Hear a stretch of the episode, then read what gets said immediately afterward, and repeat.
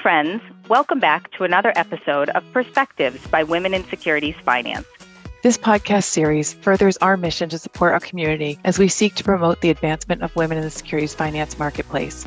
We hope you leave today with a broader perspective or ideas about ways to further your network and career.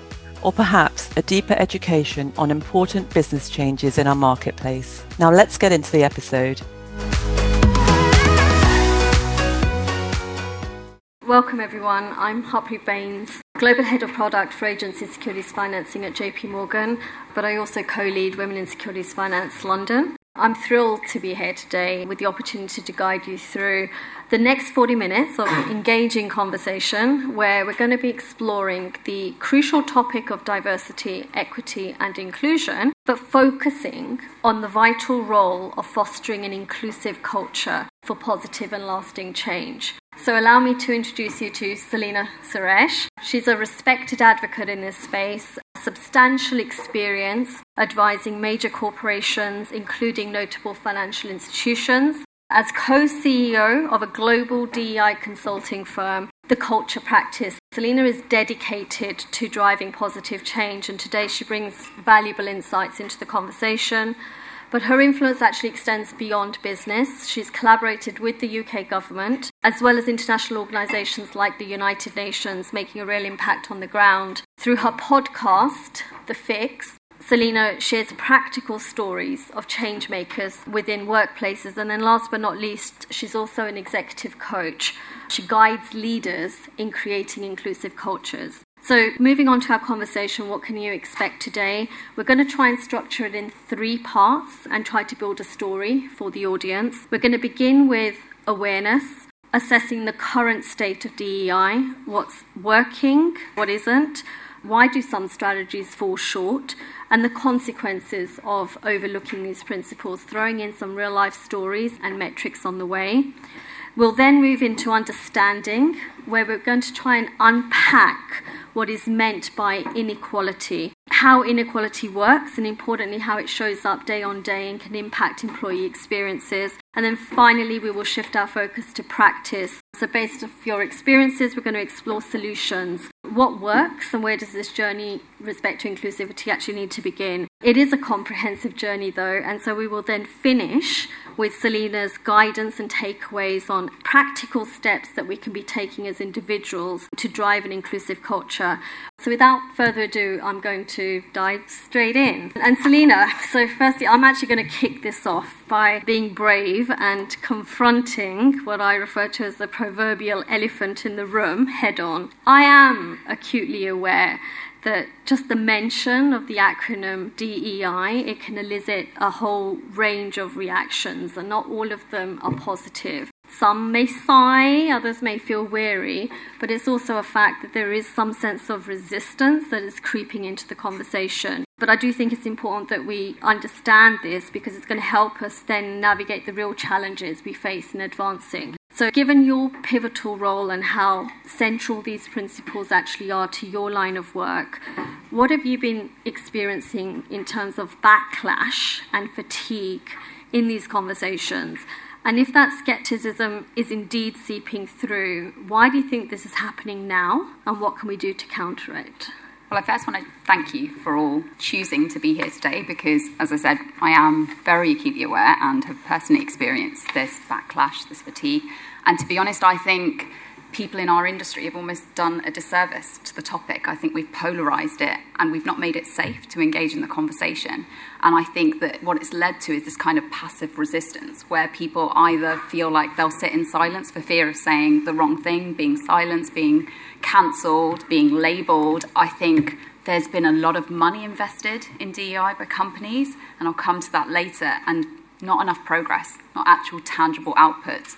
And so I think what we really need to do is make it safe to have an open conversation. I think labeling the pushback and backlash as ignorance or chauvinism or trying to maintain the status quo is unhelpful. I think we all need to actually have an open and brave and honest conversation as to where these concerns are coming from.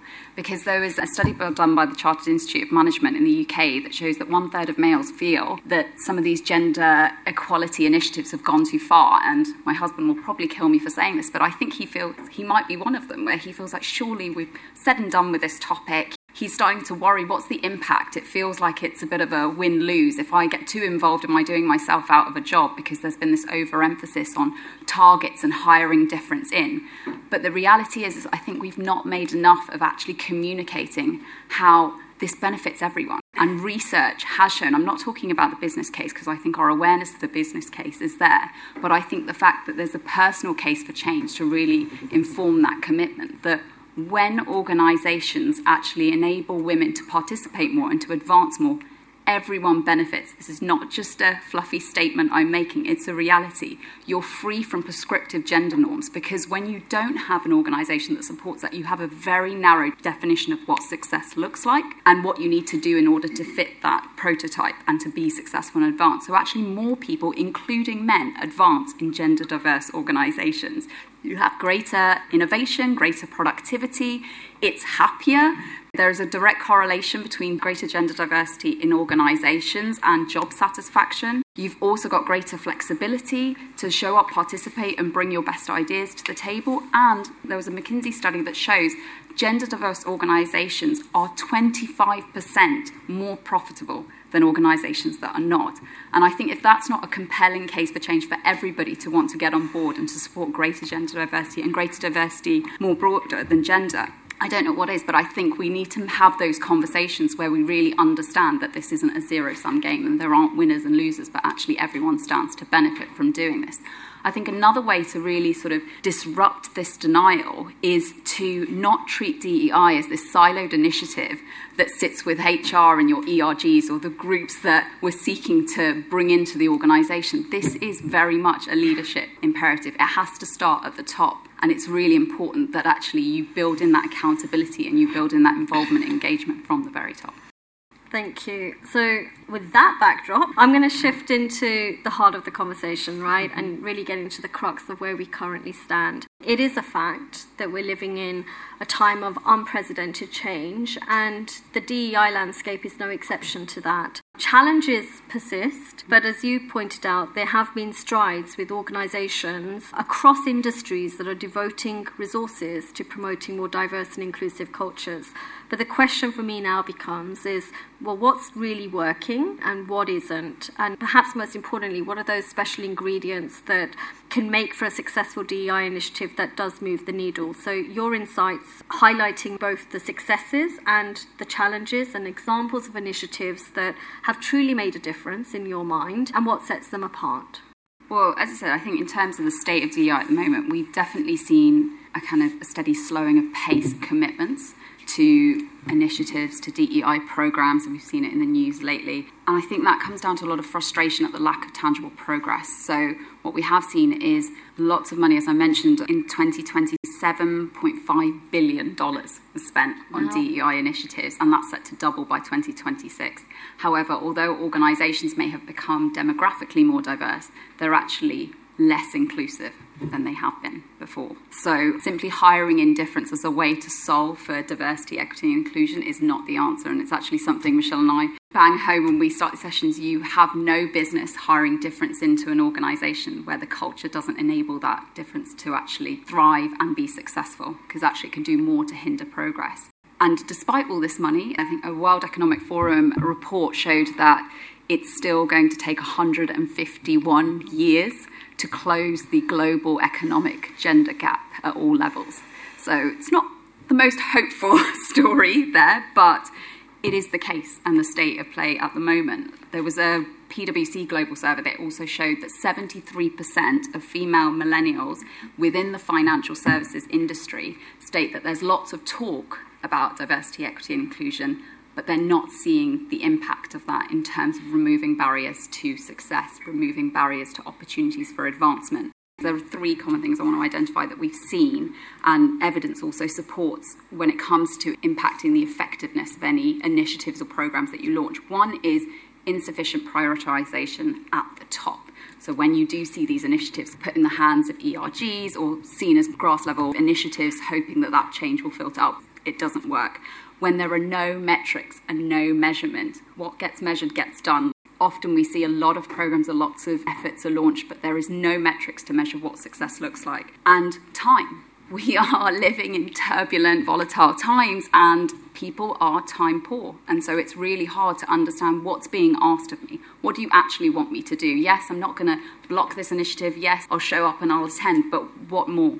And what can you expect when I've got so much on my plate already to contend with? So, those are the three markers of when we see things that are not really producing those long term progress. I think when you don't treat diversity, equity, and inclusion as a business problem, you fail to enroll and engage the very people that have the power and the influence to move the needle on it. And I think that's often when you don't link it to your strategy, when there's no accountability for it, there's no way of measuring it, and there's a lack of understanding of the problem you're trying to actually solve for. It's easy to say, yes, we need to be more demographically diverse, but what does that actually mean? And how does that translate for your specific organization and context? What's actually needed? I'll share an example. When I was working with government, they actually looked at this and drilled down that they were having a bit of a groupthink issue at the senior level. And the problem was actually down to the fact that most people at that level had the same academic background. They came from a lot of social science and art subjects. And what they wanted was more STEM thinking in terms of their approach. So then that drilled down in right, we need to look at our talent pipelines and what are we doing to attract people that come from subjects that differ from the majority makeup. So it's not looking at, okay, we need to have more women because society says we need to have more representation of women in the organisation. What does that actually look like for your context? And measurement. I'm going to bring this up time and time again. Measurement. It's when you're not measuring it. To end on a bit more of a positive note, coming to what actually works, it's shifting focus from diverse talent acquisition to really what are you doing to harness the diversity you already have in your organisation? Because it's easy to just go out to market and go, right, let's just hire a lot of women or let's hire a lot of ethnic minorities in and somehow that will check the box and solve the issue. No, I think you really need to look at you have diversity within your organisations. What conversations are being had around what are the barriers that might be inhibiting the pipelining of success all the way through to the top? I already mentioned not siloing this to HR. This is not a HR initiative. It's not HR's job to make the organisation more diverse and more inclusive. They are part of the solution, but they are not the solution itself. Being transparent around promotions, around pay processes, and actually the rationale and the criteria that informs that, because that can help to edge out biases that can take place where there are just informal discussions happening around that. Tackling microaggressions and instances of exclusion or discrimination in the moment. I'm going to give you one of our sort of patented models, which is a really simple way. And when we talk about these things, I'm not talking about these broad stroke commitments and initiatives. These are about the micro practices you're engaging in day to day. These are things, this should just be how you work, how you lead. It's just good leadership. There's a correlation actually between the attributes of a high performing team, an inclusive team, and a team that has a high level of trust. And there's a reason for that because it's about behaviors. Initiatives and efforts need to be focused on the leadership and the behaviors that we're engaging in, how we work, how we lead, and how we interact with one another. So, one way that we share a model that we have is called ACM. So when you witness something that you think, okay, actually that was a bit exclusionary in our team meeting, how do you address it in the moment? People make it into a bigger issue or that gets awkward or it's just simply ignored. And we say ACM it. And what that means is have a conversation, show up with curiosity, not judgment. This is not about shaming people or cancelling them. It's about going, I just want to make you aware that when you said that, you sort of actually co opted the idea as your own and didn't allow so and so to really speak. C, course correct. Okay, so maybe next time what we can do is as a team make sure that we call each other out if we see that happening. And M, which is the one most people tend to struggle with, is move on. Just move on because in the world of DEI, you will make mistakes. I make mistakes, and I'm considered an expert in this field. I make mistakes all the time, but what I do is I use them as learning opportunities, and there's safety to make mistakes because that's how I learn. That's how difference is evolving constantly. I'm never going to know everything, and I'm never going to necessarily know that maybe something I've said or done, with regardless of intention, may have caused upset or may have made someone feel like they couldn't speak up. So, how do I make it safe as a leader for that person to come and speak to me and make me aware of that? So, ACM, if nothing else from this session, take that away. And actually, you can use it yourself if you feel like you've said something or done something and after the fact thought, oh, actually, that didn't quite sit right and I think I need to account for that. I made a joke and it didn't quite land and I may have been a bit offensive to somebody. So, A becomes account and apologise. C becomes what you're going to do about it. And M, we move on and we do better. And that's all we can really do. And the final piece of what works is measure. Get specific about what you're measuring for anything that you do. How are you measuring it? And even if it is a behavior yourself that you're going to take back to your team, how are you collecting feedback to inform actually, has this made a difference? Has this made the culture in my team a bit more inclusive? Just picking up on a few things that you said. You mentioned business case earlier, you've mentioned measurement a few times, right? Just sticking on the theme of measure we are frequently reminded, and there's various studies that would highlight that companies that prioritize diversity and inclusion, they are more likely to outperform their competitors. And that's not just a vague correlation, right? A tangible yeah. business advantage, whether that be greater innovation or greater resilience in the face of change. And if that is true, then what this is actually highlighting is that this isn't just about doing what's right, which is mm-hmm. what you said earlier, but also about ultimately securing a sustainable future for your organizations. So, just shedding some light on what is the opposite to what you've spoken about the real cost mm-hmm. to businesses of not getting it right, and why companies can't simply afford to overlook or underinvest. Yeah. So I often sometimes get asked, along with that question, like, what's the future of DEI? The future's here the new talent coming through our doors is the most ethnically diverse group to enter the workforce. We can't afford to ignore that. The competition for talent is fierce. And the new economic reality, volatility, turbulence, and what do we need in order to thrive and stay ahead of competition is we need to be able to innovate. We need to rely that people will bring their best selves and offer that discretionary effort to help us thrive and overcome any barriers to success that we might see. And in order to do that, we can't afford to sideline diversity, equity, and inclusion, especially when we're in volatile and economically turbulent times, because often culture initiatives are sidelined because it's like, well, we don't have time for that, we need to focus on the business. It is business critical. The role of DEI in business performance and its bearing on growth are too high to simply sideline the topic. So the costs are, if you don't make this a priority, you will see higher turnover.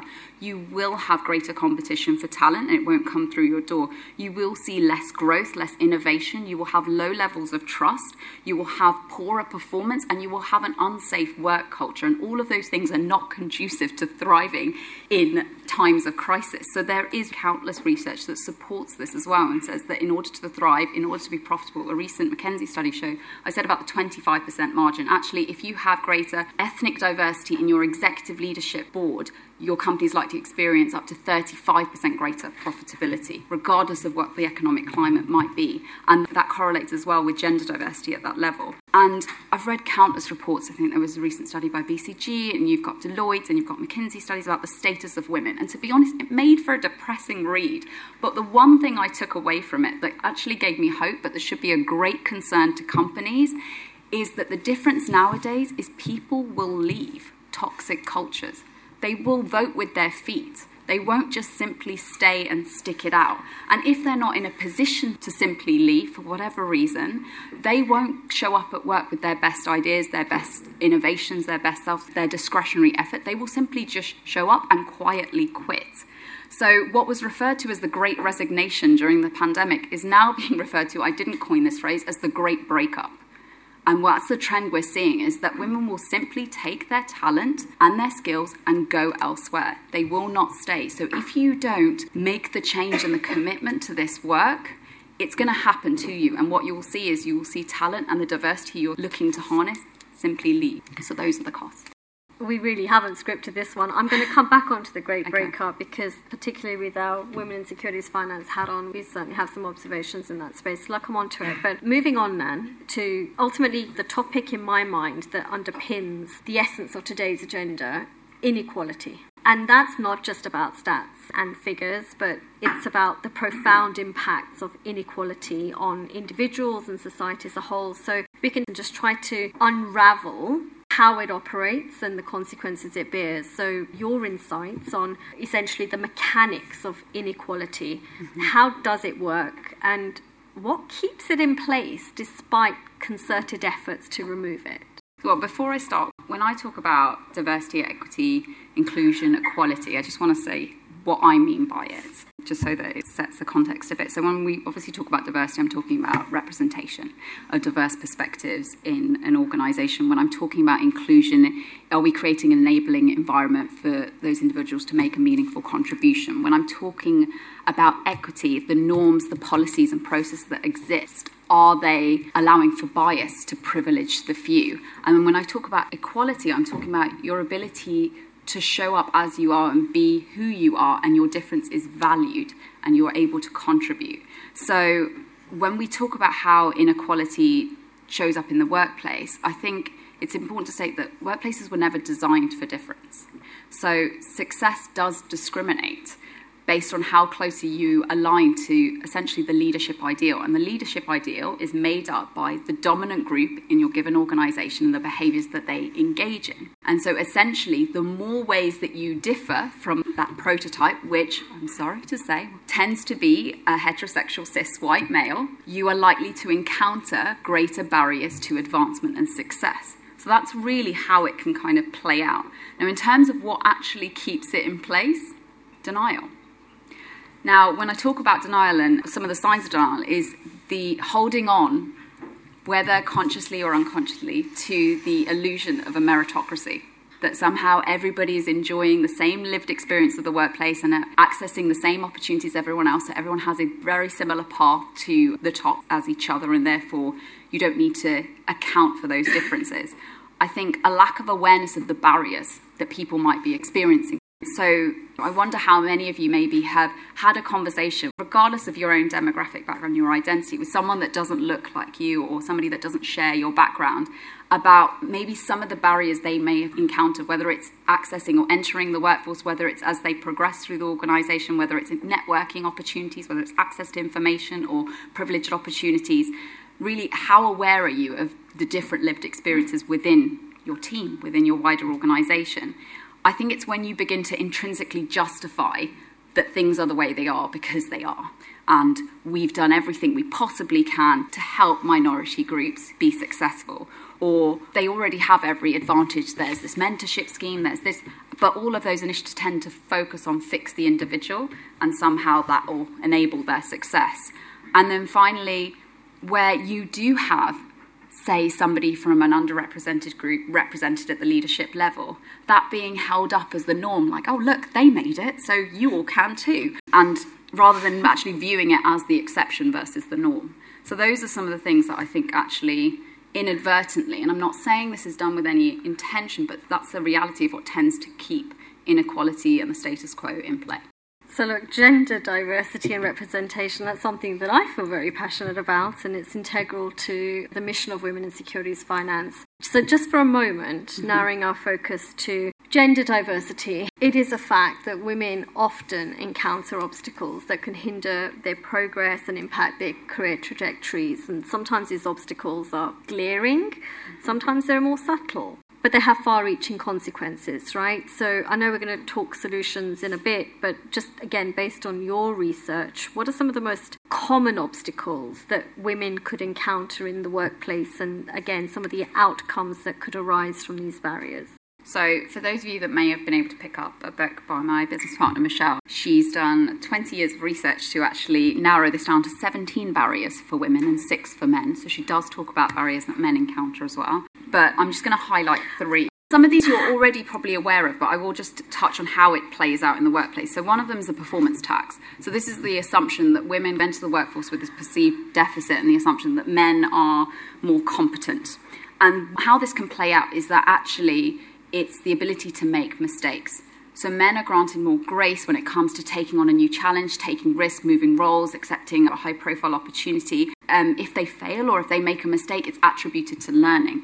However, when a woman does the same and maybe experiences some mistakes or there's some setbacks, it just reinforces the assumption that she's less competent. So that's one way that that can play out. So that can really inhibit the ability and access to opportunities and the ability to advance in an organisation when you're facing that increased pressure to almost outperform the expectations of your male counterparts. The next one would be the confidence and competence sort of catch 22. We know that confidence is often attributed and associated with perceived competence. And how that plays out for women, though, is that the characteristics that are associated with being confident are often less likable. So you tread this very fine line between likability and perceived competence and actually both are equally important when it comes to being identified or being sponsored for opportunities. And so that can be a real challenge to navigate as a woman in the workforce. And the final one I want to highlight is actually when you have managed to get to the top, enter senior leadership and the executive board level, you move from tokenism to what we call trophyism, where you are essentially, research shows that when an organization appoints one woman, they're less likely to appoint more because actually it's seen as a bit of a checkbox of like, look, we're diverse, we've got a woman on the board, we must be doing really well in this. But also, what the expectation then falls to that woman to somehow be representative of all the other women, and this is true of most diverse demographic markers, in the organisation and somehow responsible for the advancement of all other women in the organisation as well. And this, again, research backs this up with women in senior leadership positions tend to be two times more likely to take on the responsibilities for DEI efforts and DEI initiatives.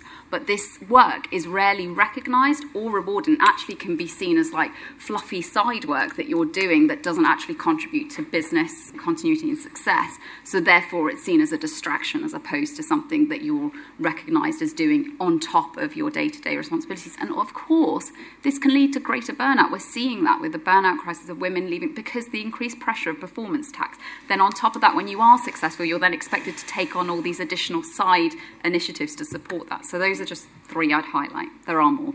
Just to balance that out before we move on to the final section, is while addressing the unique challenges that women face is undeniably important, inclusion is, after all, an all encompassing principle that extends to everyone, and it's not just about gender, there's race, background, identity. So, very briefly your perspectives on why it's important to go further than just a focus on women, right, mm-hmm. in this space this is something I commonly hear, especially from clients, where it's like, right, we're focusing on women now, so that's our. But the issue with that, and it sort of doesn't account for intersectionality. Like you rarely encounter one aspect of somebody's identity. I'm not just a woman. I'm not just an Indian. I'm not just a mother. I'm all of those things, and that shapes my lived experience and the barriers I may therefore encounter when I enter the workforce. And I think I'll take, for example, a very common example the gender pay gap. And actually, according to the Economic Policy Institute, the fastest growing gender pay gap is actually between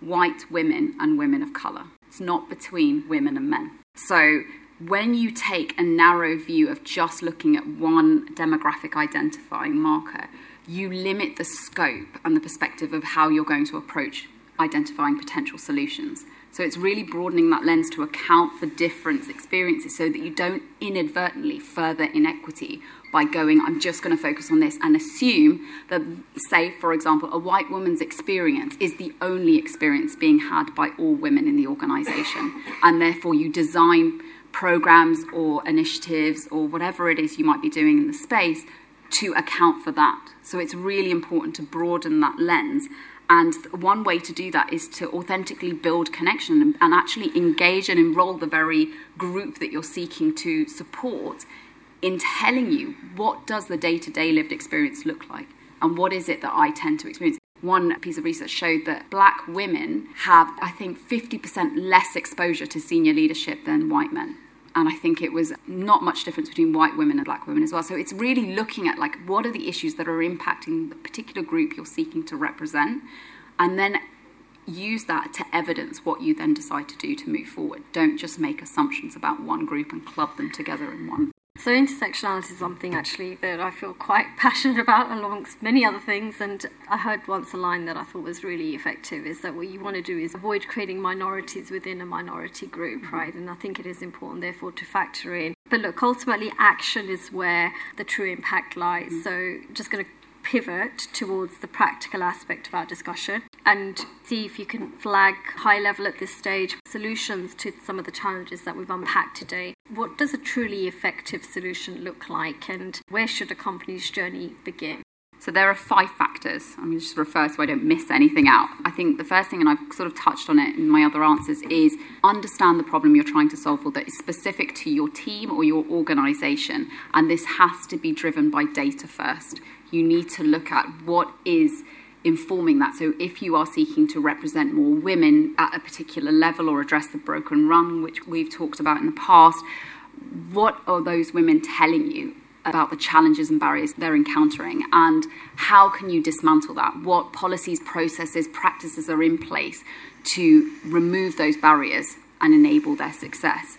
I think defining what success looks like so defining what by when so really actually committing to specific quantifiable goals not just yeah we hope that in some point in the near future we'll have more women. No, I think you really need to hold yourself or the team to account to what that actually looks like for your organization. I think accountability needs to sit with leadership and before you do that, I think you need to ensure that they feel equipped to be accountable. You can't just simply assign something and go, right, good luck with that. I think that's where maybe HR can work hand in hand and look at how can we support your inclusion capabilities so that you can become a more inclusive leader. What does that look like? I think these solutions for context and alongside that, communicate what you're doing. You would be so surprised. A lot of noise happens in the vacuum and the absence of information. We've worked with clients where they're actually, one organisation in their culture survey had all of this evidence in the comments that people had left that there was this perceived gender pay gap. Significant, there were a lot. And they had actually done an audit and I think it was 0.1%. It was quite staggering, but they hadn't communicated it to the wider organisation. That there, in fact, wasn't a gender pay gap, and if there was, they had reconciled it. And by not doing that, people had this perception, there was all this noise and swell around the ERGs where they categorically believed there was a massive gender pay gap. So communicate what you're doing, communicate the good stuff that is going on because people often aren't aware that there is work being done and there is priority being given to certain initiatives to move the needle on this and measure impact, please measure impact and do that consistently so that you can iterate and improve. It's not a static process. So, what could be working better? What isn't working? How do we pivot? How do we change that? It should be a living process. So, those are the five factors. So, look, you mentioned the great breakup earlier, and. I said we were going to get to it. We, from a WISF perspective, regularly get feedback at this juncture around women in their mid career who are facing the challenge of being able to integrate work and home responsibilities without citing any reports and studies. The, the data signals a, a similar trend with a drop off at mid career. Mm-hmm it's a complex challenge, but I do think that we need to confront it. So, any insights or learnings from firms that you've worked with on how they've successfully incorporated changes into their working practices so they can be more effectively supporting working parents and other caregivers mm-hmm. or caregiving responsibilities. Yeah. And this is always a really interesting, it can sometimes be a contentious question because I know, particularly in this industry, there are definitely different work setups and different prioritization given to in work working versus flexibility, hybrid, and all of this so people can get very attached to their desired outcome. So I want to say I'm always led by research and what research is telling us. I'm not here to judge which one is better or thing. And I think you need to account for any given work setup on how does it impede or enable inclusion in that environment. Um, first and foremost, we need to own the culture. We need to recognize our role in creating it.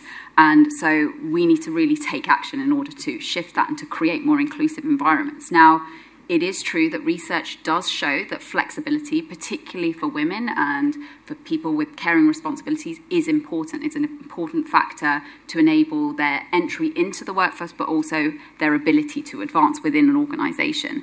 And essentially, I just want to share a small anecdote. We had a client meeting with a UK based client, and it was set for, I think it was 8 a.m. in the morning, which wasn't unusual. So we were like, yep, it's client meeting, right, we're going to do this. We attended, the client was quite flustered. They were trying to manage the school run and be present in the meeting, and they were struggling to do so. We then had a subsequent meeting. It got cancelled because of the time, and their plans had fallen through as to cover that drop off. And then when it got rescheduled for the second time, it was then booked in for the same time. And Michelle and I, we sort of said, why is it being scheduled for 8 a.m.? Because clearly, not only is it impacting our ability to have to make all these contingencies to enable to participate in this meeting, we're in the same time zone, and the individual is also struggling. So we actually pushed back and we said, hey, is there a reason why this is being scheduled for 8 a.m. on a school day? And is there any way that we can move the meeting to after nine? And they were like, yeah, sure, actually, we can. And in the meeting, they said, Oh, we're really glad that you raised that, but we never thought to question it because we just always did it that way. So the point I'm trying to make there is what gets accepted just gets normalized. And sometimes we just don't question some of the practices that we might be engaging in our team cultures to think, actually, is it inadvertently excluding a group of individuals or creating a barrier for participation as a result. So get to know your teams. These don't have to be big, bold stroke initiatives. These can be simple practices that in your team, understand who makes up your team. Okay, what are some of their barriers to full participation and access? So, how can you account for that? Obviously, there are exceptions to that, but how flexible policies existed well before the pandemic hit. The point is, there's often a stigma associated with, you know, how can people really take up those opportunities, their safety to really ask and enact them, because often they're like, we've got flexible, we must be inclusive and flexible, and it's not the case. I think you really need to unpack the problem because I think sometimes an assumption's made when people are asking for flexibility because they've got caring responsibilities, it's like, oh, great, they want to work from home five days a week. And it's rarely the case. It's actually maybe they're looking for small norms to be reset within the team that will enable them to fully participate and, as a result, be more productive for the organisation. So I prefer dynamic working as a reference point rather mm-hmm. than flexible working. But anyway, that's a conversation for another day. So, actionable insights. What are the things that you want to leave the audience with? Yeah. That we can incorporate that could actually make a difference? So, we always like to talk about micro practices lead to macro changes. So, these can be just everyday things that you look to do when you leave here today, whether it's today, later today, or tomorrow. And we have a very clear theory of change, and we touch on that kind of moving from disrupting, denial, becoming aware understanding how these barriers might be showing up for people, and then taking action to dismantle, support, sponsor, and enable difference to be valued. So, one way to do that is to just simply take a moment to reflect on is there in some way that you might be perpetuating certain stereotypes or biases? How are you maybe a part of what's going on in the lived experience of people that may not look like you or share your background.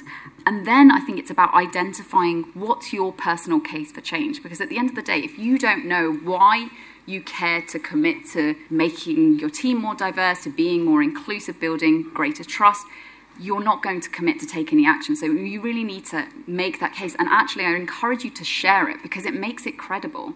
Often there's a lack of trust in when people start talking about DEI they come for an event like this and they're like, oh, I feel really, you know, charged up and inspired. And your team's like, oh gosh, okay, this is going to last a week and then we'll move on to the next trend. So when we talk about trust, it's really three components it's transparency, it's clarity, and it's consistency. Being clear on why you care to make a change, to be more inclusive in the way that you might be participating or leading a team. I think being transparent about how you're going to try and do that. How can your team hold you to account? Encourage feedback. And I think being consistent, don't give up at the first try if people are a bit questioning, suspicious of your now commitment to this agenda, but actually consistently keep doing it, keep bringing it up, keep trying to make it a living conversation in your teams, whether it's two minute check in to build meaningful connections, whether it's a one to one with people that don't look like you or share your background and saying, look, I just want to understand a bit more about your experience. What could I be doing more of? What could I be doing less of that might be impeding or enabling inclusion? And then I think it's about paying attention to moments where those microaggression moments where somebody is being talked over, somebody might not be participating as much that you notice. How can you use that model of ACM to start those conversations in the moment? And then finally, spending your privilege through visibly and vocally sponsoring people that differ from you. And you don't have to be in a management position to do this. You can do this with a peer, a colleague. How can you celebrate their work in certain contexts? How can you executively sponsor people? How can you celebrate acts of inclusion that may not have a tangible output? So you start to make it a living practice. So those are the three. Which nicely, actually, we'll take one of those two. It segues into the importance of allyship, right, and mm-hmm. male engagement on this journey. So, any insights on how can men be effective allies and advocates for gender equality? I think it's essentially why are you becoming an ally? Like, what is your personal why for DEI? We like to say, And then I think it's engaging with the group that you're seeking to be an ally of. Like, don't make assumptions. Like, I think there's a great quote I read recently. Don't do the work for people, do it with people. And the reason that came to mind was because we went to a lot of IWD events actually in March. And I was kind of astounded by the number of women that were at these events and the lack of men. And at the end of the day, I think male enrollment and male engagement, it's so important to have conversations, open and frank conversations about what that looks like. What does somebody actually need from you? How can you enable that in a realistic way that doesn't make you feel like, oh my gosh, I've set this unrealistic goal for myself and I'm not going to be able to follow through on that commitment. Like following through on what you say you will do to support and enable and sponsor difference, whichever group that might be that you choose to align yourself with. And I think seek to amplify and visibly endorse as well when it comes to, in this case, it's gender equality. So make small quantifiable goals of actions that you're going to take and check back in and go, how am I doing? Have I actually, do you feel like I followed through on these goals? Do you think I could do more of this? I think it's really important to make these things small because that's what causes a lot of stress and anxiety. You make these big commitments and then you don't really have time to do it. I think it's being really realistic about what it is that it's allyship is an action. It's not just I'm an ally and therefore that's it. I'm an ally because I feel like I'm a feminist and I support this and I speak up and attend events. No, it has to be actual practices. What are you doing to be an ally? And with that, we've actually reached our closing. I feel like we could have done easily with another 10 15 minutes. So, a heartfelt thank you for joining us today. With that, we will close. Thank you very thank much you for joining us.